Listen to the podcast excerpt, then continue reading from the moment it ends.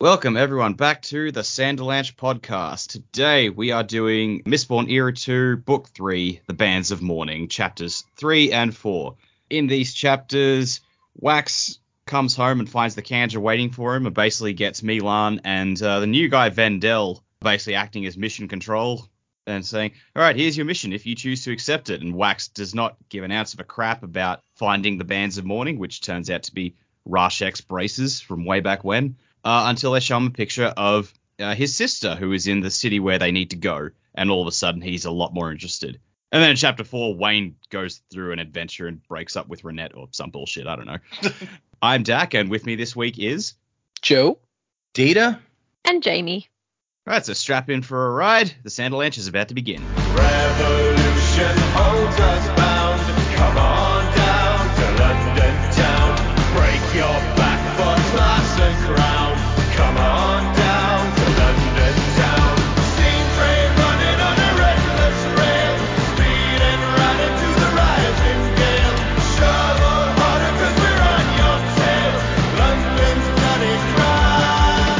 So yeah, we got one very, very explanatory chapter where it's just like, hey, everybody sit down and we're gonna explain a bunch of crap to you. And then we got one that, uh, as Joe kind of put it, is somewhat confusing and doesn't really explain anything. So well, uh, I put it, an I put it that combo. way before uh, before you know we turned on the recording, so nobody heard that. Well, yeah, I know know. that. No, yeah, he before, before you guys joined, but I figured that he's I was hit. confused. Sorry. the ballot was confusing. So yeah, what did you guys think of these two chapters? honestly, like all the stuff uh, in chapter three where the Kandra expl- are explaining everything and talking through the mission and everything, I was kind of fascinated. I was like, oh, there's a lot of lore in this. We see quite a bit of, you know, Wax's mentality, like as as we go through. Um, I love the whole when he figures out the dude is a Kandra. He's like, all right, which one are you? Is that you, Tensoon? And the guy's like, yeah, no. Yeah, no, like that that whole scene I thought was really cool. Like, I don't know, like mission control scenes can be kind of hit or miss, but this one was really fun. Like inexplicably, there was the right amount of comedy versus you know uh, seriousness, uh, and I liked you know finding out what the bands of mourning were. I liked this Kandra guy who's basically like the Indiana Jones Kandra who went kind of nuts after a spike got pulled out or something. Like that was all really cool. I really enjoyed that chapter. Chapter four, I fucking hated. Uh, I think yeah, it's kind of maybe it's a holdover from the last book, but I was just reading the whole thing. It's like I don't give a shit about Wayne and and what he's up to anymore. Like like the turning point I think in this chapter was wh- like like oh I can't believe how much Wax doesn't trust me as he's trying to do the very thing that Wax has tried to stop him from doing. Yeah. And that's about the point. I'm just going, you know, Wayne, you're a terrible friend. Like you actually treat your friends like shit, and I'm sick of you. So yeah, that whole chapter, I'm just like, I don't care about any of this, honestly. And then at the end, like he finally meets up with Ranette and tells her they're breaking up and tries to, you know, be the noble thing. And Ranette goes along with it and is happy. I'm just like, come on, Ranette, put a shot in his rear end or something. So yeah, chap- chapter four was a wash. I think just after years and years of dealing with his crap, to be told like, okay, you don't have to deal with my with my crap anymore. She, she's like, oh, oh my god, it's like a weight has been lifted. See, that I get. I totally get. She should have just slammed the door then. Like, not come out and had a heartfelt scene on the steps with him thanking him for everything. I was like, no, this doesn't deserve thanks. You don't get Which he- thanks for doing for doing what you should already be doing. Then he kind of fucks even that up. So Yeah. So yeah, like that that whole chapter, I'm just like, I don't care about any of this. that's fair. These chapters, uh, th- th- man, a lot of exposition. You get a lot of knowledge nuggets, as I, as the old Joe Meister likes to say. Please don't call me Joe Meister. I don't know why I said that. Oh, anyway, nah, nah. So, out there. uh, yeah, it's out there. That's true. So we get a lot of cool information here. Bands of Mourning, uh, Spear of the Fountains, which I'm like, what the hell is that? And then we see an image of a guy holding a spear uh, in awe. So I assume that's the same set Spear of the Fountain. So I'm I'm I'm very fascinated by whatever that is. And we get to know some interesting theories about hemalurgy and and feruchemy and allomancy that like I'm kind of with Wax. I'm like, what you're saying doesn't make complete sense. I don't know if that works the way you're theorizing it works. But maybe I'm wrong. Maybe their theories are correct. Time will tell, I assume. So, yeah, very interesting conversation. I didn't I was very confused by chapter 4. I didn't hate it as much as as uh, much as Dak seemed to to not enjoy it, but I was very confused the whole time.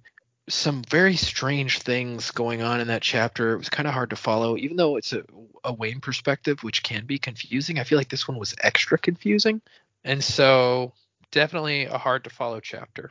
But you know, I don't hate it. It, it was all right. The way it ends things with Ranette again, not super great. You know, you can kind of understand where she's coming from though, just being like, okay, good, God, thank you, go away. And so it's like she's almost so grateful that he's going away, washes away her the bad taste until he, you know, suggests what he suggests. So, but yeah, I'm I'm much more excited about the possibilities of this book. We're obviously going to a different city, which we theorized we might since we saw that map at the beginning. So uh, excited to see what's going to happen next. So it's definitely not explained, but I believe that uh, the lance of the fountains, the the popular theory at least uh, is that it's the spear that killed Kelsier, and the the the holy symbol of the church is like the spear Hmm. that killed him. So Oh, okay. That makes sense. That's what I have written down in my notes. But, you know, the spear itself, we know it, there shouldn't be any really holiness attached to it. Like, it shouldn't have any powers. It's just a spear that was thrown really hard. No, it's just I think it, was, yeah, it was like jabbed through him or whatever. But yeah, and Right. and it it'd be called the they they think that that's the lance of the fountains because like the fountains was where the executions happened and they stopped like Kelsier fought to free the prisoners who were about to be executed, so they were probably near the fountain. So yeah, that's that, that's that's the idea. So I, it's kind of like an equivalent to like the you know the lance of Longinus or whatever. Oh, okay. Yeah, I think I think we're all in agreement. The third chapter was pretty good.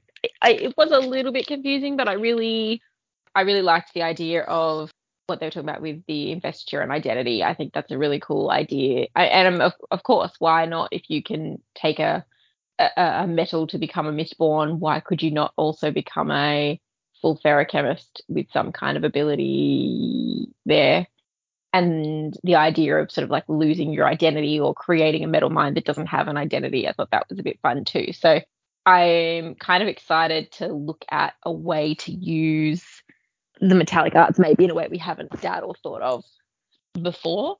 You know, rather than just following our, our sort of formula of here's your allomancy, here's your feruchemy, here's your hemology, as we did in the first trilogy. I, I like that it's possibly a little bit different to to that. So that was definitely a bit of fun. This new this new Kandra, he's a bit of an odd one, but I like him. Can, can I have can I have your body when you're done with it? I, I'd really be interested in your bones. Um, it's just very odd. I'm glad we've got MeLaan back as well. And I think it'd be good if Marasi has a little bit of a chance to to shine. I am very grateful that we are looking at Wax's uncle and the missing women again. I, I'm I'm I'm very hopeful that we'll we'll tie that story up in this book because that was really bugging me in the last book that we just didn't mention it. Really, it just didn't come up. It's like Yeah. really, you've left this whole mystery behind. So that's that's pretty cool. Wayne, I don't think we need to talk anymore about him. I hope we don't get too many viewpoints of his because it does get a bit confusing. And I think we're we're looking at oh, what's Wayne doing? Surely there's something important happening. What's he getting at? You know, and then when, it, when he was talking about as uh, an offering for his god, and I was like, his god. What what religion does Wayne follow? And I was thinking about it, and it, it got sort of halfway through his chapter, and I was like, oh no, his god is Ranette. Ah, and I'm I'm pleased that we're not going to get another book. Well, I'm hoping we're not going to get another book of him being like, oh, she's in love with me. Like, hopefully he's left that behind. Right. Um, it sounds like it from that chapter, but it also, I don't know if it's some foreshadowing about something's going to happen to Wayne or Ranette. I don't know, but I liked his interaction with the the street kids. But I, I'm honestly sick of him swapping things for things. and just tricking people and manipulating people. It's like just just be a normal person for a second, just a second. So I hope I hope the Wayne that we get in this book is less manipulative trickster and more using his skills because he really does have some like a pretty cool skill set. Obviously with his his um allomancy and feruchemy, but his ability to like when he's swapping disguises and then you know investigating things like he, he's very good at that and i hope we get that sort of wayne not annoying in this book i'm glad So- that wax sort of bought into the the journey and i'm glad that Steris is going to come with them that makes me happy Yeah, I agree. It, it'll be nice for Steris to get in on. I don't know. Who knows how much of the adventure she'll be in on, but at least some of it now, right? So that'll be fun. now we're seeing her in a situation where she hasn't had time to plan it all out either which i hope she doesn't just freak out but yeah it'll be good I, I hope i hope she sort of gets a moment to shine especially if she's attending things with wax and you know sort of having to be a little bit more involved i, I really hope we get to see her like really contribute rather than just being a character on the sidelines Right. Yeah, that'll that yeah, that would be nice. Give Steris a little more to do. And I I I was gonna say you're like I hope Wayne is more like you know like this than the annoying. So I'm like so basically kind of more like book one Wayne than book two Wayne. Yeah. Even early book two Wayne was okay. I feel like late book two is where we really started to lose interest in him. He's got to do something. He's got to do something, not just be annoying this book. Yeah, I guess he didn't do all that much last time. That's an interesting point. Okay, cool. I guess let's let's do this thing. So we start out. Wax is the only one with a change of clothes, so he's the only one who can uh, ride back to his mansion not soaking wet. Although Steris has gone back to her dad's house, so I guess you know he's the only one going to his mansion anyway. And didn't Steris have like six wedding dresses or something? Like, surely she had a backup dress. That's a good point. Yeah, she might have uh, been able to change into that. Although who knows? Maybe like the dressing room also got flooded. yeah, maybe. That's true. Good point.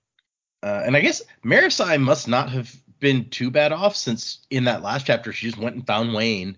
Uh, maybe she changed into some cop clothes or something. I don't know. It probably said. I'm just not remembering. Uh, we meet the new coachman. I guess Hoyt is gone. Uh, like he's he's like, man, take the rest of the day off. You I know Also, uh, they they don't say it, but it's not, it almost seems like the way he's described, like that he might be a mute, because he doesn't say anything when Wax like gives him the day off. He just smiles widely and then and bobs his head. Yeah. yeah, and then goes about his way. So Wax is like, I've always wanted a mute coachman. it's like uh like Count of Monte Cristo, where he he buys this slave after his tongue is cut out. He's like, I always wanted a mute servant, so I'll wait until his tongue is cut out and then buy him. Uh let's see. So yeah, he comes in to his house, hears some voices, and kind of, you know, does his paranoid thing. He pulls out his gun. He's like, Who's here? Downs some steel flakes in whiskey. He's ready to go. And then he finds the Kandra. He's like, "You." And I like the con. This Kandra is very weird about these bones. Like it was mentioned briefly earlier, but he's like, "I'm actually quite fond of this skull. It's sixth century antiverdant, which I guess is before things were green. Antiverdant. The head of a metal merchant from Urteau. If you make a hole in it, I'll be rather put out." And so yeah, he he uh, he's like, "Yeah, we're we're." I'm here to talk to Marasi, and your friend offered us uh, the use of this room or your associate.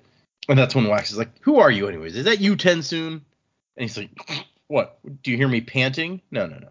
I am Vendel. Is that a dog reference or? Yeah, I think it's a dog. yeah, it was at this point that I was like, man, screw this guy. Making fun of Tensoon. You- You're not half the Kandra Tensoon is, you prick. This is totally the guy that got mentioned last book, where it's like, Yeah, Vendel says it's because of your sexual dimorphism that you're also sexist. So he's a psychologist. This is the Kandra Freud. And I think he may also be the one where she's like, if you wanna, if you want somebody to like, that wants you to bow and scrape or whatever, I'll go get Vendel. Well, he doesn't. He didn't come across that way, I don't think. So he's just weird. Eh, it's just nice to see another personality. It's like not like 100% dickish like um Kanpar was, but right? Yeah. He's a little uh, he's a little stuck up. I've been I've been rewatching uh, my way through Frasier recently, and he reminds me of like Frasier or Niles. Damn it, Call 'em all- Niles. They call him old, old boneless Frazier. He's like, this is a very expensive and rare skull. Please don't put a hole in it. Okay. And die, uh, can I have your hands? yeah, that's just uh, what a weird conversation to be having with somebody. Uh, but yeah, uh, like Marasi's like, we were gonna go to my place, but Wayne insisted, and Wayne's like, yeah, I needed some nuts. And so he's sitting there eating walnuts. And uh, when Vendel explains that, yeah, uh, I went to Lady Colms to listen to my proposition, Wax's like, what? You went to Marasi? He's like, why would that surprise you? She was instrumental in defeating Miles Hundredlives and during the riots. And Wax is like, oh, you're trying to get at me another way, aren't you? And like MeLaan's over there, like, yeah, somebody's full of themselves. And really, I mean, Wax, I don't think he's necessarily wrong because of the way that, especially that Vendel manipulates him with that final picture. Yeah. But that really is kind of a dickish thing to say. He's had a stressful day. Yeah. Marasi's like, is it that ridiculous that they'd really actually want my help? And Wax like, I'm sorry, I didn't mean it that way. It's like, well, then what way did you mean it? He's like, look, I've had a bad day, and Wayne is dropping broken walnut shells all over my shit. I just, I, I need a drink. It's not the first thing Wayne's dropped on you today. Yeah, Right? He, he doesn't know that, or at least not consciously. Wayne says Yeah. deep in his subcontinence, he'll figure it out. I do love that we're getting uh, the first look at some more electronic gadgetry where Vendel like hooks up a projector to a light bulb socket because they don't have plugs. They don't use electricity for anything except lights at the moment. So So yeah, these the names of these devices like um ev- ev- evanotypes and evanoscopes. Yep. Um, or however the hell they're pronounced. Uh, was it? I can't remember when we were talking about the electricity guy in the last book. Like, was it was his name Evan or like is there some etymology thing here that I've missed? I wondered the same thing, honestly, and I don't think so. I'd have to look it up, but I don't think that's the case. The guy's name was like, oh, hold on, I'm gonna have to look it up. The guy that he was impersonating, or or the other the other guy who actually invented stuff. So we know that Remington Tarsal was the uh, the guy who invented stuff and died, and the other guy was Professor Hanlanazi. Okay. So like yeah, these are then completely new words. We don't know the background behind them, but it was still cool. To, like as soon as I said it, I was like, oh, I know what they're talking about. Right? Yeah. No. And they're all like amazed when this picture just shows up on the wall. Like, oh my gosh. What? And Wayne throws a walnut at it. It's like, what? I had to see if it was real. And Vendel's like, yeah, by next year, these things will be commonplace, I should think. Harmony implies that if we find this wondrous, it'll really burn our metals when the images start moving. and uh, Wax's like, what? And MeLaan's just like, yeah, we don't know. He he let it slip accidentally. And Marasi's like, wait, wait, how does God accidentally say something?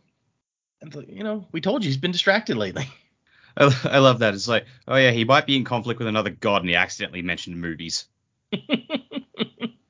but Harmony says that it's vital they discover things on their own.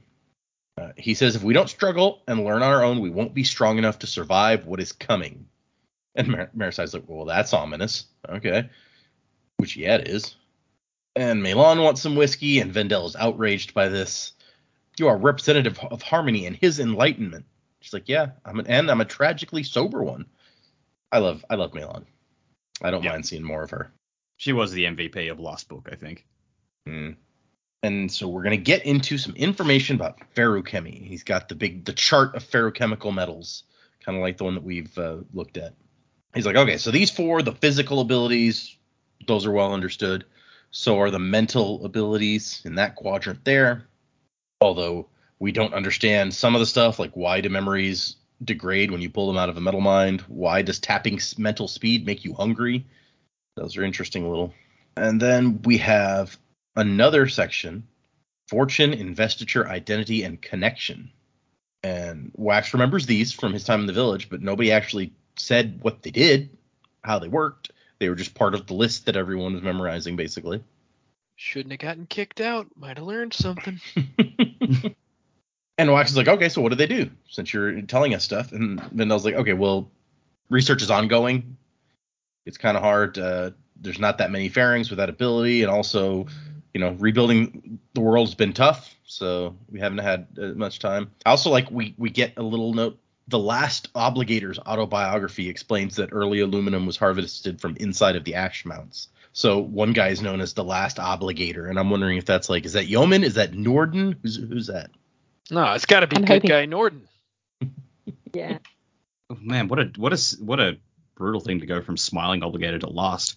That's what you get for having a good time. And so we get into a discussion about some stuff that maybe we've you've, you've been wondering about since the beginning. It's like, why can't uh, one feruchemist use another feruchemist's metal mines? And is like, well, I mean, because they're mine. And it we're theorizing that it has to do with this concept of identity. Ooh, identity, soul power. It made me think of the short story that we read with that girl and the soul stuff. Oh yeah, yeah, yeah, the Emperor Soul. Yeah, Emperor Soul. Mhm. And so, uh, yeah, they're talking about how identity has something to do with this, and also the raw power of allomancy and feruchemy is called investiture. That's another thing that can be stored, and it's keyed to you specifically to what we call your identity. And so, as they get into it, Marasi's like, so if you could store your identity, then you'd be a blank slate basically. And Marasi's like, so that would you could use anybody's metal mines. And Vendel says maybe, which that's an interesting question because it's like if you're blank but the metal mine is keyed to a specific identity, are you going to be able to use that because you don't have one, or is it still going to be looking for like that person that it's keyed to? And but he says we've been experimenting with that idea. Early results are promising, but that's not as interesting as the opposite possibility that if you could store identity and then store something else, then it might create a metal mine that any feruchemist could access, or even any person. Which doesn't that break like everything we know about this? Where if you could create something that anyone could like hold this thing and have magic, that would be. Magic for the people. Hmm. And he's like also investiture, the innate ability to burn metals or tap metal mines. That's also a thing that can be stored. So if you can store that, if someone can draw on that, what does that make them? What does that do for them? And so he's like, maybe we could manipulate identity and investiture to create a set of bracers that could give anyone any feruchemical or element, allomantic, allomantic ability. Can't talk. And then Wayne hits him with the walnut for being melodramatic. And Wax points out, okay, that's really interesting and all that, but it's not possible because you'd have to be able to store at least two things. You'd have to be a full, fer- which means you have to be a full feruchemist, and there hasn't been one of those in who knows how long, a very, very long time. Vendel says, but being born a feruchemist is not the only way. And they're like, oh right, hemalurgy, that's a problem. And Vendel says, yeah, we're not playing with that shit. We're just gonna wait until a full feruchemist is born. It's bound to happen one of these days. I do like that MeLaan just brings up the whole, yeah, look, knowing that we only exist because of that shit, that messes with your head. I'm like, that would be a really difficult Yeah. Like two people. with. I mean, two spikes, so two people have to be murdered to bring them to sentience. Yeah, it's like Mm, you only exist super fun. because people were killed. Yeah. Also, kind of relieved they don't do that anymore. Right? Yeah. Yeah. But at the same time, there are other people out there who are not going to be content to wait. They might be using hemalurgy. And Wax is like, oh shit, my uncle. And I like Wax being like, mixing the powers is really dangerous. And MeLaan's like, says the twinborn. And Vendel says, any mixing of these two has unanticipated effects. Which, what do you mean by that? Which I'm annoyed that they don't ask him about that. Instead, Wax is just like, what is it about you that makes me want to punch you even when you're being helpful? And MeLaan's like, yeah, none of us have figured it out. It's one of the Cosmere's great mysteries, They're really throwing that word around a lot now. right? And this is where Vendel's like, is that any way to speak to someone with your ancestors' hands? And Wax is like, or is that a metaphor? No, no. Bree said that I could have them after he died. I- This I guy, if he wasn't so polite and he, you know, he if he didn't ask for the body parts, he'd be like super creepy serial killer dude. Yep. It's Yep. like, I want your hands. Can I have your bones, please? It's like no, he, like um you know, Buffalo Bill from Silence of the Lambs just taken to make himself a new body. Yeah. But he asks very politely, so you're like, oh, okay. And Marasi's like, okay, yeah, this is all super interesting, but you still haven't explained what you need from me. And then we get a new picture of a man with long dark hair and a bare chest wearing a cloak, arms crossed before him. Wax recognizes it as Rashek, the first emperor. I believe you mean young Marilyn Manson.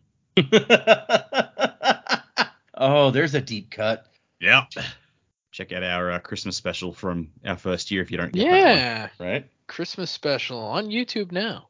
What do you know about the bands of mourning, Miss Colms? And she says, the Lord Ruler's metal mines, relics like the Lady Mistborn's knives or the Lance of the Fountains. I like that Vin's knives are, uh, that makes sense. So, what Yep. do you guys remember, if anything, about these bands? Uh, they went into his arms, didn't they? They actually Yeah. penetrated Yeah. his skin and wrapped around. Yep, to make them Yeah. hard to like pull. Which But- ow. Vin managed to get them out though, which was previously thought to be not possible to be able to push metal Yep. through someone's skin. She drew on the mists and it upped her power. So, something that they are not aware of here, but that I pointed out to you guys in book two because I was like, this becomes relevant later. In the second book, in Well of Ascension, towards the beginning, Vin mentions specifically that they took the Lord Ruler's bracers and melted them down for the atium so that they could sell it and buy food. Oh.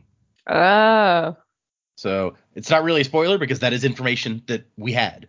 It's just Yeah. that by the by the time you get to this book, most people have forgotten. I was Yeah. say, so they that was- literally can't be his armbands. They got to be something else.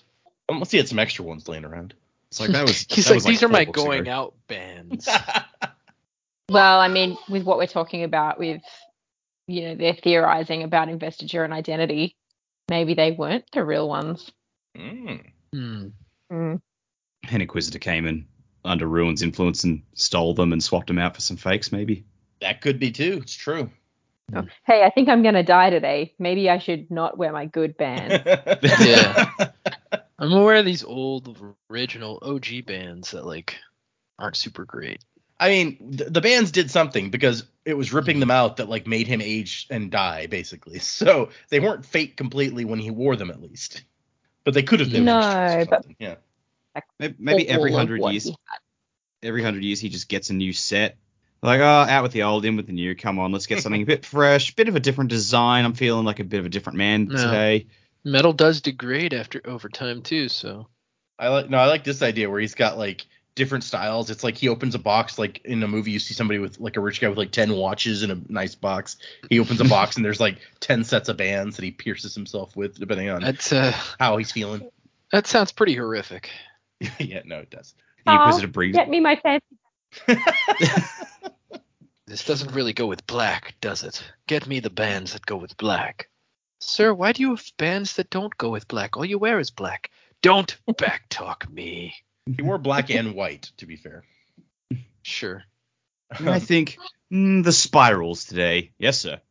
Uh, so then Vendel gets into uh, there's four people that we know of that have held the power of ascension. Rashek, the survivor, the ascendant warrior, and Lord Harmony himself.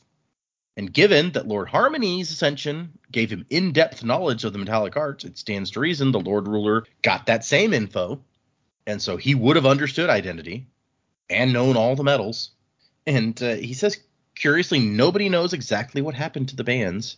Back when the Lord Ruler fell, Tensoon had not joined them yet, and he swears he heard them mention, but he can't remember where or how.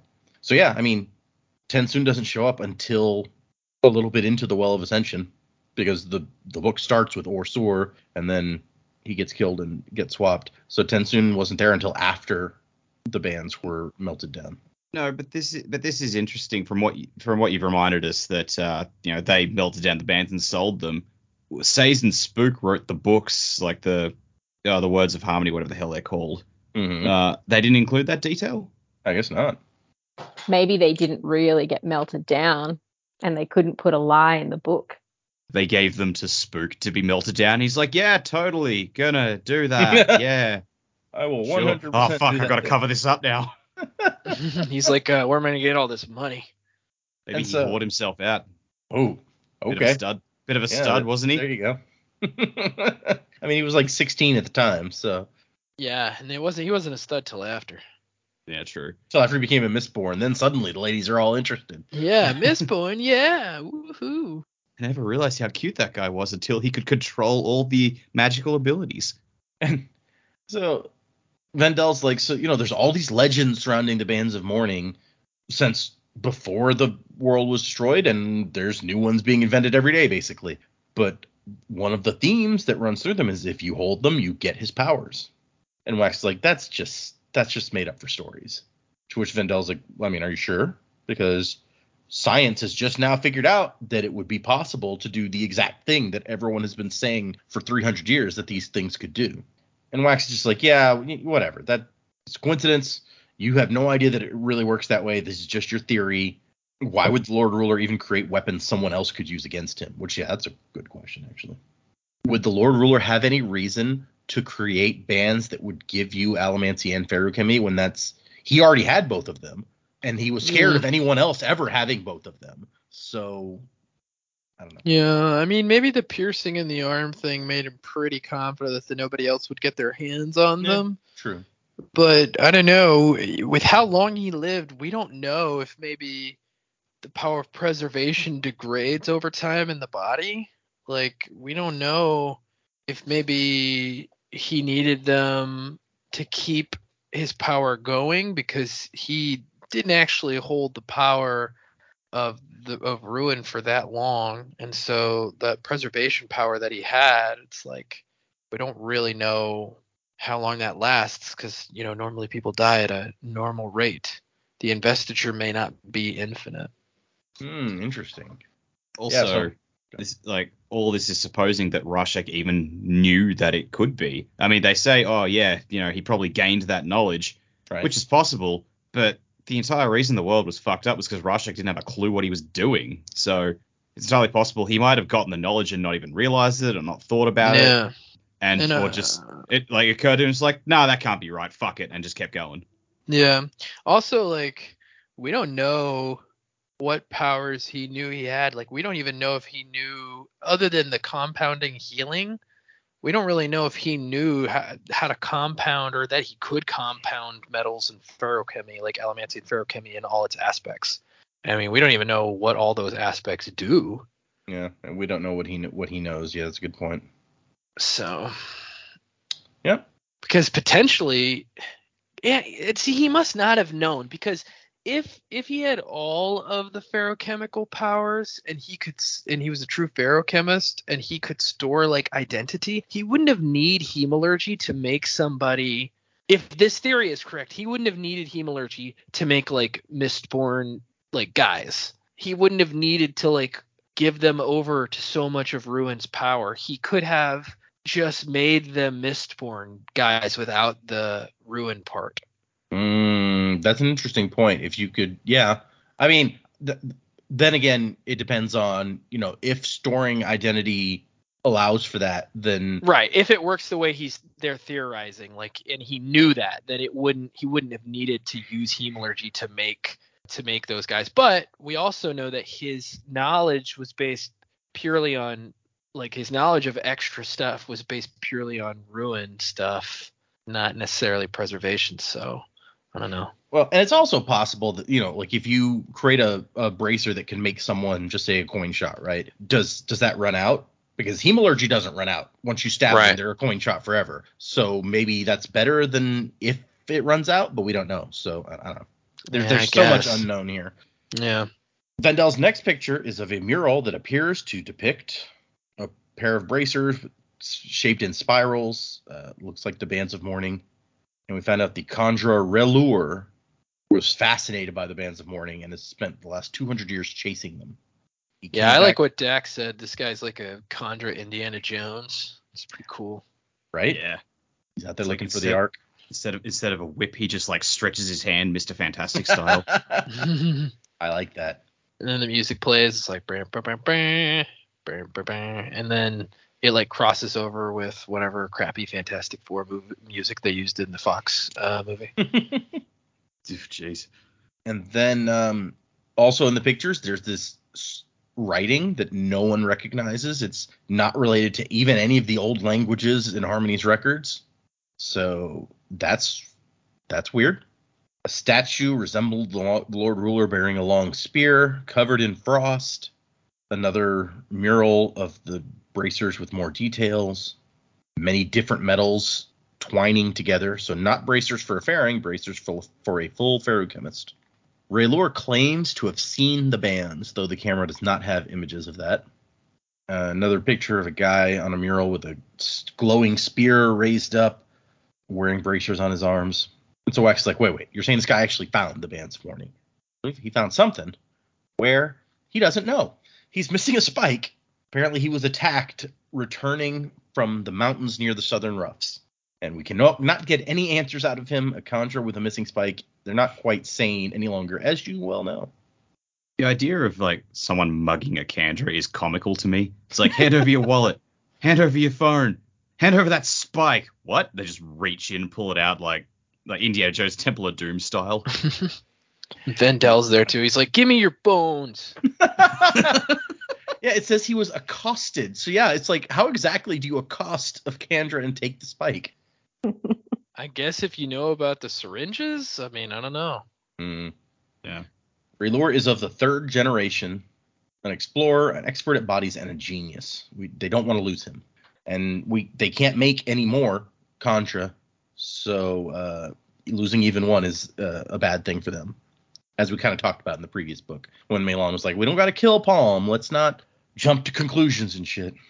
And once again, we're told that the thirds are like their leaders, so it makes you wonder what happened to the first and the seconds. We found out most of the seconds, at least, killed themselves. Yeah. I would maybe yeah, maybe the firsts when they figured out that they could just die, maybe they decided to go that way as well or maybe since the seconds are gone the thirds have kind of taken over ruling the Kandra, and the firsts kind of just stay up in their cloister like they had in Mm, before. Yeah. Yeah, no one had seen them Um, for like hundreds of years before, anyways. So Yeah. And they bring up an interesting point here because we did I did forget TenSoon has two blessings and they say he tried to give give one of his spikes to ReLuur to to make him like cognizant and that it like really messed TenSoon up too. And I'm thinking, yeah, wait a minute. In that first trilogy, he takes OreSeur's spike and adds the blessing to his own and we don't really see any negative ramifications from that for him like it doesn't yeah. it doesn't put him in pain or anything as far as we know so that was kind of weird i didn't really understand that I agree. That is a, that is a weird uh, difference there. Maybe I don't know. Maybe if you have both of your own, then adding another one's not that bad, or I don't know. i don't know it's weird because it said it hurt him to get rid of one of them so if he has three it's like yeah. why well, would no. that hurt I him? mean, he would have four because each blessing is two thing is two spikes. oh that's right but you're right yeah he would have I don't know that he uses four at all times. He may have just had his two and then he put one in. I don't know. I don't know. But yeah, what they want from Marasi is not to go out and hunt down the bands of mourning. They want her to go and find the missing spike. That's that's all we want you to do. Help us get our friend back. And Marasi's like, why don't you just give him one of those spikes you got laying around, like that earring you gave to Wax? And VenDell's like, uh, first off, we don't have any Kandra blessings just laying around. The earrings are old Inquisitor spikes. It's very different. You have to specifically make a blessing for a Kandra. It's like a whole different process. But yeah, TenSoon gave him one of his spikes. It didn't help. ReLuur just kind of spit it out. Yeah, and he says trying to use someone else's spikes when you don't have your own already can provoke radical changes in personality, memory, and temperament. oh okay when you don't have your own already all right that makes sense. I sense missed that, yeah. yeah so he can use he can use as many sp- other people's spikes as he wants as long as he's got his og too that's what they need to But he- do just make a super Kandra and give him all the blessings Still use the blessings of another Kandra though, as long as he's got his own. I guess so, yeah. Like a feruchemist couldn't use someone else's braces as long as they were wearing their own. So it's not Hmm. quite. Yeah. Okay. And so uh, Mel, Mel, or Mel, Mela, Marasi's like, okay, yeah, I'll go. I, c- if I could use some help, maybe Wax. and Wax is like, no, man, this this sounds great. This is perfect for you. I'm sorry that I even said anything that might make you think I doubted you. This is this is great. If you want help, take Wayne. You know, uh, get him the hell out of my house, please. He didn't say that. That's what he's thinking. You know, it is. Yeah. Get him out And that's when VenDell's like, oh, whoops, I forgot. There's one more picture. And in the picture, he almost accidentally like switches to the next slide like oh yeah i forgot about this picture See, What an ass. right? yeah i really don't like this VenDell guy he's creepy he wants people's hands and bones he's always getting on wax's nerves he's just he's not a super great guy So we see the city uh, what Wax thinks is probably New Seran with its grand waterfalls. He's just he's never been there before. And there is a woman being dragged away by two men, and it is Wax's sister Telsin. Secret bad guy. Secret bad guy. why would a secret, bad guy? why would there be a picture of her being dragged away? Because it's a Yeah, maybe she was being, dr- yeah, or maybe she was being dragged away because she was wanting to kill the Kandra even harder. And they were like, no, no, you got to get out of here. Let me at that Kandra. Give me. Okay, no, I like that. No, no, man, it's a setup. Like the the set are trying to lure him there. So Maybe they- VenDell's VenDell even could be a plant. I doubt it. but- Oh, Yeah. if VenDell was, I was about to say, like, it's a big jump for the Kandra to just, for you to just, anyone just assume the Kandra will go and ask Wax for help. But if VenDell was one of them, no, that works. Yeah. Stop playing dumb data. We know you know the score. You guys, you guys also have to remember that uh, this is the last existing Mistborn story. There's no more short stories. There's no more books that are out there in the in the Mistborn world. So we're getting real close to the point where you guys know as much as I do about what's going on. for like Yeah, you know a interesting. few months. Yeah, well, Yeah, that's true. You're gonna know soon more than we knows. so yeah, any anything not resolved in this book, I don't know. It's true. I'm finally gonna I'm finally gonna be on equal footing with you for once in my entire life.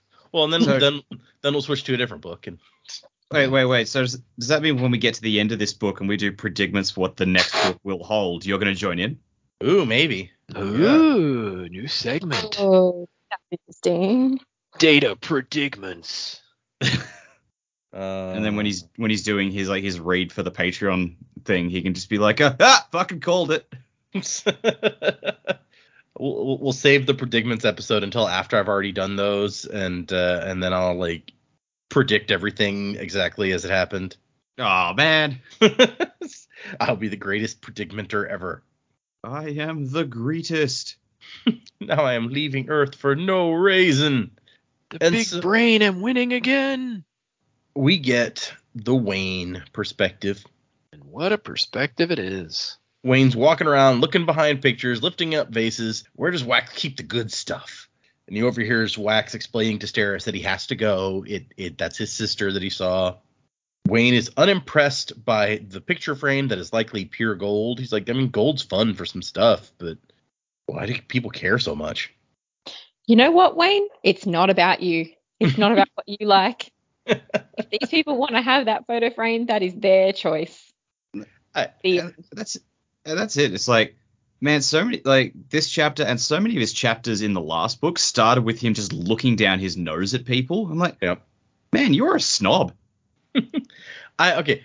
I have to. I like the next part where he's like, you know, how do they even decide what's valuable? Or they just sit around in their suits going, "Oi, let's start eating fish eggs and make the stuff real expensive. That'll rust their brains. It will." Yeah. Yeah. I should I, sh- I should clarify because I was very harsh at the start. Like Wayne is still funny, but there are times when his the like his joke wears pretty thin for me. Yeah. No. But he's, he's right. Why, why people eating caviar? That stuff's gross. Yeah, yeah, no, totally fair. Like that bit, I 100% with. He's like, I'm not gonna play by their rules. I decide for myself what something's worth, and that frame's ugly. Don't help none that Steris' cousins, who were depicted in it, looked like a fish. Looked like fish. That's just rude. And he didn't say it out loud, so I guess it's fine. But and I like that Steris is like, I mean, then go wax. Like, wh- why are you so worried? Like, we'll make it work. And he's like, Okay. I'm just, I'm pissed. Like, after everything they did to me, they just come in here and like, he VenDell makes an offhand comment about me shooting Lessie as a stunt. But ag- again, Steris, like, try to be as supportive and and sympathetic to Wax's feelings as possible. It's like, god damn, this woman is a prize. Right? Yeah, Wayne. Come on, man. So there is a gathering of uh, the outer city political elite in New Seran, and the governor is concerned and was going to send a representative, so Wax can just kind of slip into that role and give him an excuse to be there. And Steris is like, okay, well, let's do it then. Are we leaving right away? And he's like, wait, wh- what? We? And she goes, well, I mean, if you're taking my sister, it would look weird if you didn't take me also. I'm just, I'm putting that out there. And she's like, I'll, I'll stay out of your way. It's okay. And Wax is like, well, just it might be dangerous. I don't want to ask you to put yourself in danger. And she's just like, hey, if, if you feel like this is what you got to do, then I'll take the risk. And Wayne's just like, man, these two are awkward. And he uh he's still looking for an offering. He's walking around trying to decide what to take. He takes one of the flowers from the vase and trades it for an extra sock from his back pocket. And then he has the silverware set from the wedding breakfast that never happened. I mean, they'd put out a place for him and had his name and everything, so that meant the silverware had been his and okay to take. Hmm. No. No, no. You don't get to take centerpieces either at a wedding, just for enjoyment. Oh, I- God. I wouldn't have minded if people took the the, the centerpieces from our. Uh, it wasn't like a real our pre-wedding party. Like they're Yeah. still sitting in our storage. What the hell am I gonna do with them? There's a knock at the door, and Wayne rushes to get there before the butler can answer it because he doesn't trust him. It's only a matter of time before he cracked and tried to kill them all. Well, I mean, being asked to spank Wayne all the time probably isn't helping the guy's mental state. No. So really, if he snaps and tries to kill them all, they're like, yep. so- As much as I don't want a victim, Blaine, Wayne, you would bring that on yourself. it's and it's it's VenDell back again, and Wayne's like, "What are you? We just got rid of you like two hours ago." And the Kandra is he's like, "Good afternoon, young lad. Are the adults home?" I mean, all right, yeah, the guy's creepy at all, but that line is brilliant. I'm just was like, a good. yeah, uh, I'm it's kind of on zing. team, team, oh, kind of on Team VenDell after that one. I mean, yeah, I guess he's not coming on the trip though, which I'm kind of like, or is he? I don't know. I don't know what the decision was made for that, but It seems like a no is what we get. We'll get there in a second. But Darriance, the butler, politely pushes Wayne out of the way, and it's like, "You're expected, sir." And the Kandra is like, "Nice flower to Wayne. Can I have your skeleton when you're dead?" Apparently, Bloodmaker, their bones are interesting because of the way that they get sick and heal in rushes. Which I really like that idea. I just can't get past the, you know, oh, that's a pretty flower. Can I have your bones? right? Oh gosh. And And I, using it when you're done, not to be In- creepy. in my mind, very- Wayne would take it like well, like with how weird Wayne is, but he doesn't. Yeah, and I, that maybe that's why I like VenDell a bit because it's like, oh, someone actually managed to catch Wayne off guard. Like that's kind of cool. Um, but this this sort of reminded me of like Guardians of the Galaxy when they go and meet Benicio del Toro and he looks at Groot and is like, I have no idea what you are. Can I have your body when you die? Yep. That is that has been bugging me because I was like, there's a scene from a movie that is like that, that is like very much like what just happened, and I could not remember it until you said that. Thank you. In fact, just looking at the this book was published in 2016, so it was after Guardians came out. So Ah, maybe yeah, it could be a riff. Could. wow. And Wayne's like, Wax, the immortal bloke is being creepy again. oh, Hope VenDell- wax. VenDell has very nicely provided them with tickets uh, for their trip and transcripts of all the stuff that they were able to get from ReLuur so they can study it. And Wax is like, I haven't even said I'll go. You're roping me into this. Sure as a sheep in a pen. And the guy says, Yep. Anyway, here's a list of people that ReLuur mentions. Well, I mean, and they at this point, VenDell knows that Wax hates him, and he, he's like, well, there's no point trying to sugarcoat with this guy because he'll think I'm just trying to suck up to him and he'll hate me even more. So I'm just going to give it to him straight and narrow. Makes sense to me. He, like, why, why would he care? VenDell is, uh, is, if he's of the sixth generation, that makes him about seven, seven, eight hundred years old right now. So he's like, I don't give a fuck. and uh, he's even, they've even arranged for Steris to go. Like he's like, we've made a co- provisions for whichever way that you want to go with this. And Wax is like, it might be helpful if you came along, VenDell. We could use an extra metalborn. And VenDell's eyes bulged and he turned white. Go into the field? Me? I assure you that's not what you want. And here's where Wayne comes in and says, Hey, can you you can turn into anything? Like a bunny? Very small animals are extremely difficult as we need a certain mass to hold our cognitive functions. Bunny, can you be a bunny? If absolutely necessary. And Wayne's like, So that's what that damn book was about. I don't know if you guys remember that from the end of like the first book. Where Yes. Wayne Spark memory. I I honestly didn't. I was gonna ask. What's it? What is that about? Wayne is Yeah, like good, read- reading a book and uh, he's like, Wax, you gotta check out this book. There's bunnies that talk. It's the damnedest thing. Oh yeah, he's talking about Watership Down, Oh. which shouldn't exist in their world. Well, no, apparently I read uh, I read like a question thing with Brandon. Brandon was not necessarily intentionally referencing Watership Down with that, even though that's what I I assumed and most people assumed. He was just like, no, I was just coming up with something that seemed kind of weird that Wayne could be reading. So uh, yeah, VenDell does not want to go. He's like, MeLaan can perform any transformations you might need. I honor the first contract. The Lord Ruler's document? I guess so. And he's like, uh, so yeah, my sister will meet you at the station, track 17, four hours. And Cersei's like, four hours? I gotta get the maids, the valet. I I need to make a list. Is it valet or is it because I've got Downton Abbey stuck in my head? Is it the valet? I've always said valet, but uh, Yeah, I think that also might be an American thing. Yeah, it could be. though. Ballet, valet. True. I know that in uh, I I don't watch Downton Abbey, but I know in uh, the Kings or in Kingsman they say valet also. Yeah, so it might be a more UK thing to say valet. I don't know. What do Aussies say? Do you guys ever have valets slash valets? Uh, I think it's it was just like you know parking at the hotels. Like I think Yeah. I think we call it valet for that. But Mm. I guess uh, yeah, va- val. I think valet is it's different to a valet, isn't it? I mean, I think Yeah, I also think we're old enough as a country to have that. Yeah, I think like the idea behind a valet is completely different from a valet that would park your car, but I almost want to say that one was derived from the other. Yeah, like that's what I thought. the person Oh, that yeah, parks your car, that name came from a person that would have been your, you know, valet back in the day. So uh, VenDell tries to give Wax a new earring, and Wax says, "Nope, not interested." And then Wayne just goes, "Okay, I'll meet you guys at the station." And Stare says, "Aren't you gonna pack?" And he goes, "No, sack's in my room under my bed. I'm always packed and ready to go, mate. Never can tell when a misunderstanding might crop up." yeah, okay. Leave them discussing their things and they're arguing with their creepy immortal bunnies. Wayne had a quest. And so now we get into the section where Wayne tricks a bunch of people. And I like how uh, he doesn't li- like Wax's neighborhood. It's too fancy. The streets don't stink of horse dung. Uh, it's hard to think in a place like this. Everyone knew the best thinking happened in alleyways and slums. Look, man, I have personally on many occasions because I live in Texas and go to, you know, fairs, have smelled horse dung. I don't it's not a familiar smell that I like to smell. you know, I've I've smelled plenty of horse dung, cow dung, sheep dung, goat dung. It's not great. Yeah. I hate manure. so Wayne hails a boatman, puts on a fancy accent, pretends to be Wax, and says that he wants to hire this guy for the whole day. He's got lots of places he's got to go. Now committing identity fraud. hmm So I don't get this next part. Why does the kid get so anxious? So what happens is Wayne says, "Hey, I want you to take me all these places. Here's the first place we're going." But that's not really where he's going.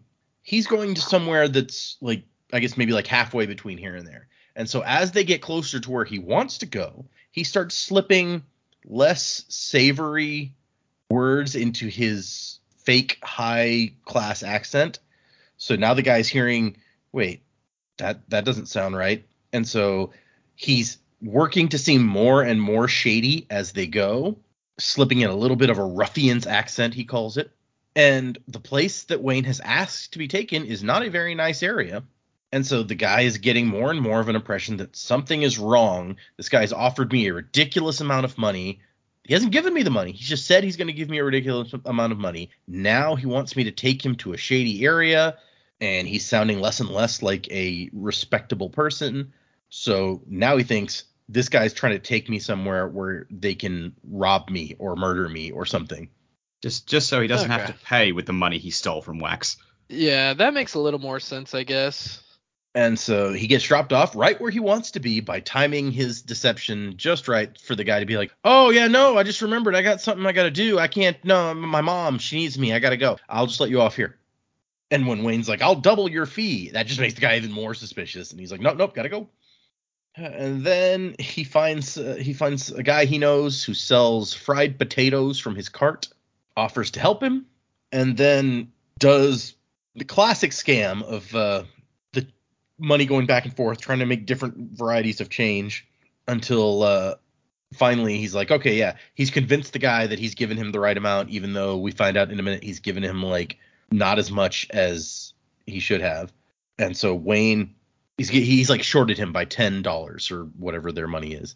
And so Wayne pulls the flower out of his ear and holds it along with the ten dollar bill, banknote as they call it. And he's like, "Hey, I'll give you this in change for your wallet." And so this guy thinks that he's going to get ten dollars for this old wallet. And so he makes the trade and says idiot as he leaves. The wallet is eel skin. That doesn't sound pleasant. Probably waterproof though. Yeah, true. Yeah, that's what I was thinking. I actually thought, you know, that might not be bad uh, wallet substance. And uh, Yeah, they make shark skin boots. I guess I don't think of sharks as slimy though. yeah, I mean, I guess I feel like they're probably just as slimy as eels. I Maybe don't know. I've held I've held eels before. They're pretty slimy. Have you held a shark before? Yes, oh, Cool. well, there you go. like Sharks- sharks. little, little one. Shark skin is supposed to be very, very like rough, right? It's Yeah, like- it's very very coarse. yeah. Hmm. And uh, the guy noticed, the guy running the cart, he's like, Did you just shortchange him? Like, you got him to give you 50 and you gave him back 40. And Wayne's like, What? You know, I can't count that high, man. Anyway, I gave him a 10 at the end for his wallet. No, the flower was for the wallet. The bill was because I somehow ended up with an extra 10 completely by accident. Very innocent like. So he's just, he screwed the guy out of his wallet, basically. And it's supposed to be charming, but it's just like, come on, man, really? And then he notices one side of the wallet is worn out, and he's like, Rust, I've been cheated. This won't work. Also, why would Ranette want a wallet? Why would she want any of the stuff that he's trying to give her? Let's be fair. Why would she want Wayne? Well, the thing he ends up giving her, like, you know, he, she actually does seem to like. Well, at the start, she's like, "Why are you giving me this?" And he's got his explanation. He's like, "You know, you write stuff down." And she's like, "Uh, "Okay," but uh, like he's like, "Here's the thing: I haven't travailed enough. In stories of quest, you got to travail. That's like traveling, but with an ailment stapled on." And the guy's the, the urchin that he's talking to is like, "Can can, can I have a coin?" Ain't got no coins. Damn. In the old stories, they always give tips to the urchins, don't they? Hold on. So he goes in and he pulls out one of the pieces of silverware he goes into the store and he pulls out a piece of silverware. He's like, "What do you get? How many buns will you give me for this?" And she's like, "This, this is silver." It's like, "Yeah, how many? A bunch? A bunch will do." Baker's bunch. And so he comes out with a bunch of uh, rolls of buns, meat-filled buns, and he gives it to the urchin. And they're like, "Really, all of this?" And he's like, "Yeah, but here's what you got to do. You got to earn it by giving them away. Anyone who needs some food, you give them one of these. Don't eat more than four yourselves. Yourself, all right? Four, all for me? Well, five, but you bargain hard." And then he passes passes a guy playing an old guitar and throws a silver spoon into the hat. And the guy's like, "What's this? A spoon?" Yeah, apparently merchants are desperate for the things. They'll give you half a hundred meat buns for one, with change to boot. He's just he's so weird. And I mean, I guess you know it, it's nice. He's like feeding street urchins and giving giant tips to guys playing the guitar on the street corner, but he's also screwing random people out of their wallets. So it's really hard to know how to feel about Wayne. It's nice. Like what he's doing here is nice. What he did before is bad. Like just because you do a bad and then a good doesn't. Don't do the bad. Don't Yeah. don't be that guy. And so uh, then he meets a cop who's uh, basically the world's first meter maid, who's like uh, the the new ordinance says that motor cars have to be parked in an orderly manner. So we're gonna write down all the registry numbers and then track down the owners later and charge them a fine. And Wayne's like, "That's evil." He goes, "What do you want for the book? The book that he's writing all this stuff in?" And the guy's like, "It's not for trade. Got this nice wallet here." He says, holding up the water dripping out of the side, recently cleaned and he pulls out the knife from the silverware thing uh, set, and he goes, "Hey, how about this?" And the guy jumps back because the guy just just pulled a knife on him and drops his notebook. And Wayne snatches it and drops the knife and goes, "Great trade, thanks, bye." And as the guy yells after him, he goes, "No trade backs."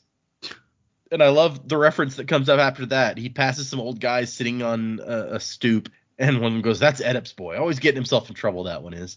Yeah, that took me that took me a while to figure out, and then I was like, oh, it's from the last book where he pretended to be that guy. Okay. Yeah. Yeah. That may be my favorite callback. It's a, a very cinematic moments, like in all the chase scenes of the movies. Like they go past some people, it's like, no, those young kids or something, and then the dude just like gets winged in the face with a bun. The guy follows Wayne for 10 streets before he gets tired. And then Wayne thinks he'll probably file a report. Hope they don't find wax uh, too much. See, again, he's just like, a, oh, it's all right, my buddy can handle it. It's like, Yep. can you maybe stop just abusing him? Like, this is what it is, man. You're an abuser. And so he he gets to Ranette's house and he kind of puts the little the little notebook into the, the space between the doorknob and the door. He doesn't want to knock because Renette might shoot him. If the constables didn't find a few corpses on her doorstep every week, they'd start to wonder if she wasn't feeling well. And he's so preoccupied by thinking about her reaction when she opens the door and finds this book that he almost runs right into her walking up to her own house. And she's like, Wayne, what are you doing here? Idiot, you better not have broken in. Tell Wax I just delivered those cords to him. He didn't need to send someone to check out, check on me. And Wayne's like, cords? And she ignores the question and says, I swear, I am going to shoot you, you little maggot. And he just walks off and she finds the book and is like, What's this? Wayne, I'll shoot you right now. I swear I will. Tell me what you've done. He's like, It's just a present. You know, you're always writing stuff down. I figured that uh, you could use some more writing books. Why is it damp? Sorry, I forgot and stuck it in my pocket for a minute. But I got it right back out. I fought 10 constables for that, I'll have you know. and so he's written, Thank you and goodbye. And she's like, What's wrong with you? And he's like, No, I mean, nothing's wrong. I just figured it was time. And she says, Are you leaving? And he goes, Well, for a little bit, but that's not what that means. It means, you know, I'm not going to be seeing you again. And she gets it. And she's like, Wait, really? You, you mean that? It's like so she she did know what he was thinking all this time. Uh, I mean, yeah, he was pretty obvious but about how much he liked her. Eh, still. And she's like, Oh my gosh, finally. And Wayne's like, Yeah, I figured that uh, a man wanting something don't make it true, you know? And she takes his hand and kisses it and says, Thank you, Wayne. And he's like, So Marasi says you're courting another girl. And she says, I am. And then he tries to propose uh, a uh, the three of them getting together for. And she's like, Wayne, I don't mind none if she's fat, Ranette. I like her. Wayne. Right, right. Yeah, okay. Can we just pretend that last part didn't happen? I'll do my best. And he's whistling to himself as he leaves, and she says, What's that song? I know that. And he says, It's The Last Breath. The Pinaforte was playing it the first time we met. Which would be sweet if his entire quote unquote relationship with her wasn't so creepy. I mean, Like, I, the ray of hope in all this is like now this means we're done. We don't have to think about it anymore. Yeah. And so then he scams a coachman into uh, giving him a ride by putting the wallet down and waiting for a coachman to see it and try to grab it. And then he's like, no, that's mine. I saw it first. And Wayne's like, okay, I tell you what, you can have as much, however much is in this wallet, but you got to give me a ride to the train station. And it says half an hour later, the coach rolls up to the station, and the guy knows. He's like, it looks like, it seems like he knows what happened. But he lived up to to the the agreement anyway, so you know, there's that. It's like you could have just given him the money in the wallet and gotten the ride anyway, but whatever. I don't think there was any money in the wallet. What happened to all the? Oh, did he? What happened Yeah, to the he- money he made selling chips? No, like he he gave the Hmm. like he got that wallet from the guy that was buying chips. The guy had, he gave the guy all his money, and then he's like, hey, I like that wallet. Trade me for Oh, that I, wallet. thought he, I thought he still had some money left. But no, yeah. So I I- I think that's the thing is the wallet was empty, and he because he scammed this guy into thinking he might make some money out of this. Right. And they're like, Wayne, where have you been? And he says, you know, making an offering to a beautiful God. And Sarah says, Are you drunk? And he puts some more slur into his speech. He's like, Whoa, whoa, why would I be drunk? I can't believe you risked being late for a little liquor. Wasn't a little. And so apparently Steris and Wax have got an entire car set aside for them, so that's nice. Well, yeah, and I mean for for their group. Oh yeah. Wayne had to share a room with Herve the Footman. Bugger that. He knew for a fact that man snored. Hmm. But apparently the train ride is not that long. They'd arrive before sunrise, he says, so it's not terrible. And so as the train starts, Wayne climbs out the window and up onto the top and just sits up there staring at the, the scenery passing by in the clouds. And that is the end of part one of the book. And the end of what we read this time. So we're on our way to New Seran, which we kind of knew was probably going to happen based on the maps. What do you guys? Let's do predicaments. What's going to happen? Okay. So I, I I'm I'm sticking by. I think Telsin is going to be the like the villain. I think this is a trap to lure Wax out to New Seran. I don't think the Kandra are plants like I suggested before. I think like the set have just set them all up. And yeah, to like I think I think Telsin's a bit of a mastermind and has um, set all this up to to drag Wax out. So that's the basic one. The new one I had from this one, I was interested in the talk about the bands of mourning and the fact that Wax has gone, you know, every week you get someone else claiming they've got the real set. Like you're never going to find the real set because of all this. And that got me thinking, like, would, wouldn't it be really cool if early on in the book they actually do find the bands and they think it's just a cheap fake or it's just some not not even they don't even think it's a fake they think it's some other random unconnected item completely and then they keep going about searching for them. They don't realize they've got the real, the genuine article on them the whole time. Hmm. Um, I feel like that's that's a classic, you know, MacGuffin sort of story thing, and I think that'd be really fun to do something like this. Like maybe I don't know, maybe Wayne trades something and gets the re- and- gets the real bands, and no, uh, like none of them have any clue that he's even got them until the climax, or it turns out, oh holy shit, they've been in Wayne's pocket the whole time. that would be hilarious. Actually, I love that. Yeah.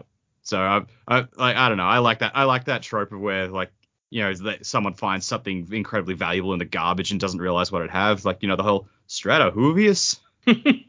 yeah. and yeah, they just have no clue what they've got. I, I've always loved that little gag, so I, I hope it comes into play here. Okay. I like I, I like that a lot. I want to now, now I'm thinking about what has Wayne already picked up? Could it already he, he traded the flower away. It can't be that. The silverware from the no, he traded all that away too. He's, Okay. he's, he's got rid of all that. Yeah, no, Hmm. it's I, I don't know. I don't think he's got it yet. I don't think he would they would get it until they got to New Seran. oh, that's a good point. Yeah. But yeah, I feel like I'm, I'm going to be scrutinizing every single thing they pick up. I like this. Okay. That's you got some solid some solid like long term book predictions for we're still, you know, at the beginning of this one. So we got Telsin's the secret bad guy. We got they're gonna find the bands and not realize it. I like these. These are Yeah. the, these have some good potential to be like whole book Atium volcano type things. Hmm. And this time, this time I'm actually going to remember them because like all the other books, I make predictions and then I forget about them the next week, and so like sometimes they pan out and I forgot I even predicted them. So going to stick with it this Yeah. time. I uh I'm gonna jump on the bandwagon with Dak. I'm gonna say Telsin is the secret bad guy. I'm gonna say that she's if she's not in charge of the set, she's like a member, just like her uncle. Like I, she's she's on the same level at least as Mr. Suit. So um I think she's definitely secret bad guy in the set masterminding a lot of what's uh, what's been happening so far. I think that's a a solid solid thing, especially because we've already seen his sister kind of has like a wild streak in her. So, and so I think we'll see that come into play. She's a New Seran possibly. So we're gonna go to New Seran. I don't know if we're gonna find the bands of mourning or not. I assume we are. I mean, here's the thing: the title of the book is the bands of mourning. So uh, I mean, they've gotta they've gotta be some part of it. Uh, I do like Dak's idea. I think it's going to be I think it's going to be more obvious that they found something or they're chasing after something. It may be a well of ascension thing where they don't actually like find the bands until the very very end of the book Hmm. And I'm I I still like my theory because it doesn't really make sense for them to be Rashek's bands unless for some reason in the original trilogy they were eh, you know stolen and hid away and replaced by fake adi- just fake atium pieces. It doesn't really make a whole lot of sense to me that that they they would be Rashek's bands. So I'm going to say they're actually they're actually created by Sazed for some reason. Hmm. Yeah, I mean, he, he Um, could definitely do it, right? Right, and like I said, it, they were created by him, and I think originally I'd said like to store his memories of his of of Tels of uh Telsin Tindwyl. Tindwyl. Tindwyl, thank you, of Tindwyl. So uh yeah, we'll go. I don't know that that's their purpose, but that's what I had postulated before, kind of in a half joking manner. So I'm just gonna say that they were that they were created and by him for some reason un, unbeknownst to us at this point and i really took i keep taking note of the spear thing and the fact that they showed like an image of a guy with a spear i feel like that has to come into play as well in this book it's not something i feel like the imagery and the mention of a spear is not something that we should overlook Hmm. um, and so I think that'll come into play as well in some way. It may be like a Deathly Hallows type thing where it's like you you have the three artifacts and you can rule the entire mm-hmm. Cosmere or the entire planet of Scadrial. It's like you have the bands, you have the spear, you have the whatever, and you're a master of allomantic and feruchemical magic. So yeah. I guess it's possible. It's well, okay. So because Kelsier is, you know, so famous and as a religious icon now, right. it's po- it's possible that like all the imagery of a guy with a spear could be like the Lord Ruler with the spear he killed Kelsier with, if that's you know an Right. important artifact now. But yeah, I like I like your idea that Sazed created them because if it's really a set of bands created and it had to be created by somebody who had allomancy and feruchemy, the list of people who could possibly have done that is real short because the Lord Ruler and then I mean God could do it, right? Because he has all sorts of power. So I don't know that there's anyone else to add to that list. Yeah. So unless they predate Rashek and were created like even Mm. longer ago, Yeah. but but uh, yeah, no, I think um, I think it's likely that Sazed created them. I'm I'm still really interested to know what he's distracted by, if it's Trell or some other thing. Hopefully, we'll unravel part of that as well. But yeah, I think I think this is going to be and and if it is, I'm going to enjoy this. My my long prediction for this book is it's going to be like an Indiana Jones type adventure. Like we've kind of joked that ReLuur ReLuur seems to be that kind of person. It's going to be like looking for artifacts and mystical items and trying to unravel the mystery of the set who's possibly also looking for these artifacts and and mystical items. You know, it's very like it's a very Indiana Jones versus Nazis type deal. Mm, So okay. um, I kind of would like it if it went in that direction. It seems like a fun way to go for this third book. You know, artifact hunting, trying to keep the Nazis from getting their hands on it. So does that mean this is like Last Crusade and ReLuur is uh, like Sean Connery? Sure, I'm, I'm, I'm, Yes. I'm into it. Okay. Yeah. For I mean, all we need is ReLuur to grab an umbrella and start popping it on the beach to scare birds into a plane. You know. Okay. These I, I think we're getting some some really good uh, some really interesting long book predictions this time around. I like it. So I, I was sort of thinking that after what you said about them melting them down, I was like, no, they didn't melt them down and they were just lying about it. But they really did need the atium at the time. So maybe they did melt them down. Are they separate bands intertwined or is it bands made of all different metals? Hmm. Good question. I think I think what we were told in the second book, and I'd have to go back and look to be, or in the first book, and I have to go back and look to be sure, but I, I think it was like all different metals, kind of like together into one set of bands, but I don't know. Because if you were going to melt them down and they were all sort of combined, if you were going to melt them down because you needed the atium, you theoretically could separate them out into the other metals as well. Mhm. What do you do with that metal when you're done?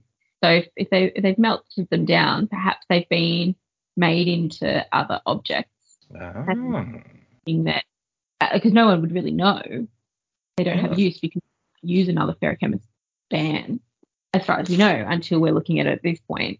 There's got to be a way that it, also to tell that they're genuine, you'd have to be able to identify that they were that person's bands, or be able to tap into the memories and actually pull them out somehow. So I feel like the first part of our journey is going to be more about is it even possible? And then I was sort of thinking we'd have a bit of a. It's interesting that Joe brought up the Deathly Hallows because I was like, we have a bit of a Horcrux search, trying to find all these different objects. And if that's the case, the gold frame that Wayne hated so much and made such a big deal about could quite easily have been something that Ah. his feedback melted down. Spook had it, gave it to Breeze as his trusted advisor, been handed down in the family, or a descendant of Spook. I can't remember whose house they were in, but it, it could just be a whole bunch of different objects that have got all different things and pulling them all back together. You, I don't know, be able to piece together a whole bunch of knowledge or something. I don't know, but maybe maybe they're maybe we're being too little. Maybe they're not bands anymore. I love that. That's you got. Yeah, they're gonna have to search down like what there's like eight uh eight different basic and then eight other metals. So yeah, there's like you to find. You know, the atium's gone, right? They sold that or whatever, and probably got used or something. So that the atium, atium to actually get rid of ruin. they used up all the atium that they found that they had at the but we know that at least some survived because like marsh had some too. So it's not that they had to use all of it. They just used enough that i guess there wasn't enough left for ruin to do his thing. But yeah so you, you you take the atium out then there's like 15 metals i guess. So it's like we got to find the, the steel candlesticks and the lead pipe and the gold picture frame. I love this. This would be amazing And it might be like a, you know, if, if it was sort of dispersed amongst different houses and or different areas, you know, perhaps the Church of the Survivor has got some of it, or I don't know, a little nod to, to different people or different areas of the books we've been in so far. You said different houses, and I was immediately like, yeah, Slytherin. They've got them. I know it. Yeah. Gonna go have to find the ghost of uh, Ravenclaw's daughter. Th- this is my favorite prediction today. That was great. They run out of Hogwarts houses, and it's like, all right, we need to find more houses. Oh, all right, what house is this? They get stabbed. It's like this is Lannister. they get shot. It's Ranette's house. oh, can you imagine if they turned the bands of mourning into these bullets that Wax is just firing at people? Oh, see, yep, there's the lead. It's the bullets. Um, I mean, I, I know it never panned out, but I did really like my dumb prediction from before we started uh, this era of just like Atium is time traveling bullets. or it's I gonna remember be that fondly. it's gonna be wanted, and they're like curving bullets. Yeah, Yeah. but curving through time. and space. Okay, anything else, Jamie? That was awesome. Uh, no, not really. I, I like I like secret bad guy for the sister. I'm gonna I'm gonna jump on that bandwagon too. Okay. Uh, for now, anyway. We'll see. What else? But no, I don't have anything else. To. So no one trusts Telsin is what we're coming down to. All right. we haven't even I met her yet. Why should we? Who knows if we will meet her? But uh, no one, no one Oh. trusts her. Yeah.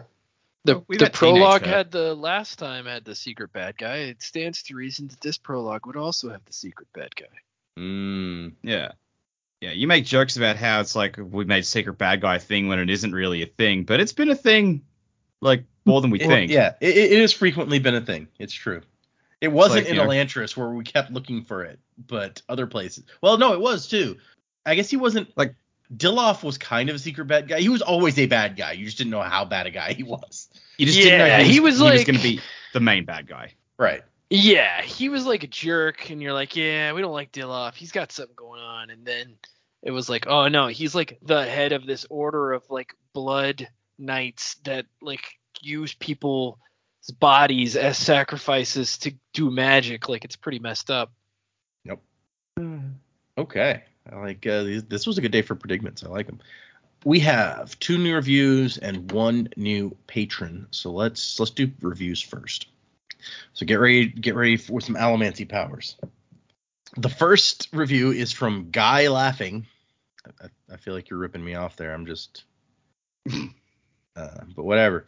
Uh, the title says Cosmere plus jokes plus banter. Five stars. So much fun to listen to the hosts. Great chemistry make jokes, recap, and predict. Format is especially fun if you've already read the books and can catch Data as he toys with the others without ever actually spoiling anything. Yeah, yeah, yeah, yeah. There it is. Um, good times. Good times. You can be a lurcher, good sir. Guy laughing. You- Lurcher. yeah, you can lurch away. Lurch away, Meryl. That's another deep cut. Jeez, haven't seen that in forever. The next review is from Ninja X. The title is "It's just a good show." Uh, it's, Okay. It says, Chromium, this podcast never fails to leech my breath away with every episode. Data, the host, does an excellent job breaking down chapters and playing dumb when Joe, Jamie, and Dak make absolutely insane Oh predictions. gosh. Let it be known that I don't review things very often, but I'm doing it for this podcast. A, because I'm sorry, because A, it's just a good show, and B, I want that allomantic power, Joe. Hopefully, my subliminal messaging is working, Chromium. But ultimately, I suppose my missing power is in your hands. Chromium, huh? What is uh is that what they're called? Leechers? Yeah, leechers. What is chromium again? That's uh that's uh, uh, where you can make other people's metals disappear. oh. You know, I that's just not what I had in mind for you. Like I had picked it almost before we started your review started. I was actually gonna make you a Pulser. Uh, just because I think it's cool and it's been used pretty cool, uh, pretty well in the last two books by Marasi, and I feel like that's a power that gets underestimated, and it's a pretty cool power. Okay. Ninja X, Pulser, Extraordinaire. Sorry, Ninja X, if you wanted to be a leecher, but Okay, so that is our new reviews. Thank you guys. If oh, I'm sorry, one more thing. Somebody sent me a message. The person who'd emailed us previously and was like, "Hey, I, I left a five star review, but they didn't like send us a picture or anything of it." They got to me on Discord and were like, "Actually, I was wrong. It wasn't on Spotify. It was in this other place, and here's the picture of the review. So hold on, let me pull it up real quick. It's in Uh, where? I don't hold on. I'm gonna have to pull up my messages so I can remember exactly where they said it was. Where's my direct messages? Oh, no, that's my friends list. I don't want to start a conversation. Stop. Oh, there, there it is. It was right in front of me. So, Jaden left us an, a review on Podcast Addict. It's Cool. titled. It's titled. Oh no, that that that must not be the title. That must just be what it puts on there. So anyway, this review says is five stars. A wonderful way to explore the Cosmere. It's incredibly fun to experience the books again through the eyes of some Cosmere newbies and one Cosmere scholar. Their theorizing and quote unquote predicments are some of my favorite moments. Sometimes because they could be so on point or wildly off base. All right. I want to do something different for you, person. I don't I don't remember the name of it. Maybe Data can help me out if there is a name of it. But you're a Malatium burner, the eleventh metal. Ooh. Oh, I don't even know if there were mistings of that. That's interesting. Okay. Yeah, unique. Yeah. The eleventh metal, Malatium. Now I'm seeing if they have a name for that. I don't think I mean, it. They I mean, do. if there was, if there was specifically mistings for Atium, as we found out there were, then surely. Well, Yeah. but atium is outside of the normal because you can alloy atium with any other metal and it will like do something maybe almost like the opposite of that metal. Like it, Mm. it like the the way atium works is different. So this is this at the you can have all sorts of atium alloys even with other alloys. So it's it's kind of outside of the norm, but I, I don't have a problem with somebody getting misting power of that. That's very special and different. But I don't think there's a name for it because the, the wiki doesn't say All right. Well, you're a Malatium burner, whatever you want to, whatever name we can come up with. Let, let's see. You see somebody's like ghost past. Yeah, past like who who they were and who they could have been or whatever it was. Yeah. So why don't we say it's called like a portal seer? I don't know. That sounds weird. Mm-mm. Uh, um, no, no, there's uh, there's, there's there's something that's on the tip of my tongue and I can't think what it is. Ah, shit. A Uh, looper, like that movie Looper. no, the insight that doesn't work. Um, shit. Insider's not actually bad. No, it's not coming to me. the shoveler. Oh wait, no. The shuffler. The hash slinging slasher. The- Oh, sorry. the um, the reader, because you like That's you're not reading people's reading Mm. people's past. Yeah, that's not bad. okay, yeah, I like that. It's pretty cool. yeah, I'll go with that. And then, uh, okay, then we have one new patron at the shard level. Damn. This uh, new patron is Re- Regigrim, R E G I G R I M M. Re- Regigrim, Regigrim, one of those. All right, let me pull up my Ferring list here. Uh, we've been talking about it this time, so I think it only fair that you be a uh, true self, Mm, storing that identity. Mm. very interesting. Okay. Well, Yes, thank Sarah. you. I was gonna say our our Patreon money has uh, definitely been put to good use. I'm looking at my shelf right now. Yep. Lots and lots of books. Yes, thank you. Yes. thank you everyone for leaving reviews and for uh, backing on Patreon to support the show. We really appreciate that. There are now Joe kept wanting to say we were down to two before. Now we are down to two of the the shard level ones. Two man. shard level ones left. Wow. Thank you guys for Two your support. shards remaining. Yeah. Two Uh, shards. So thank you guys so much. We really appreciate it. For next time, we are reading chapters five, six, and seven. So three chapters for next time. Mm. Let me write that down before I forget. Five, six, seven. No new emails this week, but if you'd like to email us, the address is thesanderlanche at gmail.com. You can find us on our Discord, Patreon, or Facebook, or Instagram, or Twitter. If you'd like a link to the Discord, hit me up. You can send an email to thesanderlanche at gmail.com. You can send me a message on uh, Reddit. I've gotten a couple messages, Discord, Patreon, wherever, and I will get you the link.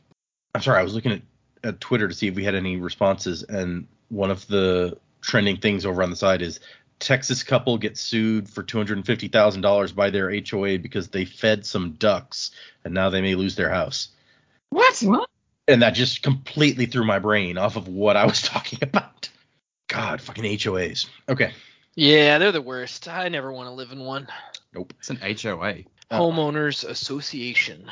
Basically, you live in a community and you pay dues, and eh, the whole idea of it is like there's a board that basically sets standards of like certain things you can and can't do in the neighborhood, and like it's basically to make sure the property value of your area stays at a certain level so that they can keep like what they might call people who don't take care of their houses or or lawns as well out of the neighborhood. Um, yeah.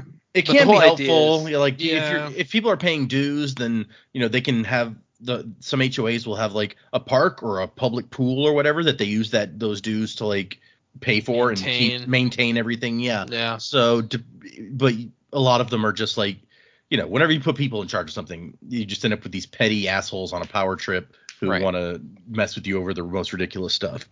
Yeah. It sounds It's, exhausting. Uh, yes, that's why I always uh, when I see an HOA on a house that I might want to buy, I'm like, nope, not gonna buy that house. Nope. Yeah. But uh, well, and really, they've kind of. My understanding is the original HOAs that were developed were really to uh, by white people wanting to keep minorities out of their neighborhoods, so they would Yep. set up uh, like a neighborhood society to be Oh, able to God. prevent certain people from making their way in. So Yeah. it's it, it's not good from like the core all the way. So Yeah, there's also there's also certain uh, communities that have HOAs that are basically like based on age. So let's say you have people that want to live in a neighborhood with a bunch of people that are 50 years of age or older. So they basically make it part of their HOA. It's like in order to apply to live here, you you cannot be younger than 50 years of age. What the fuck? Yeah, it's a thing. People want to buy a house. Let them buy a fucking house. That's that's my thing. Like one of the most common things that you hear about is like, you know, if your lawn gets over a certain height, then the HOA will fine you, or you can't paint your house certain colors because it will clash and the HOA will fine Yeah. you. Or and so it's the most ridiculous stuff where you're like you can't do what you want with your own home and it yeah. Yeah, I would never- Like, and that's why that's- me and Data hidden are not into it. Yep. Yep. Yeah. Okay, sorry. Back to back to what we're doing. So yes, three chapters for next time. Thank you everybody so much. Music by Miracle of Sound. And uh wasing to the time of next. Colo?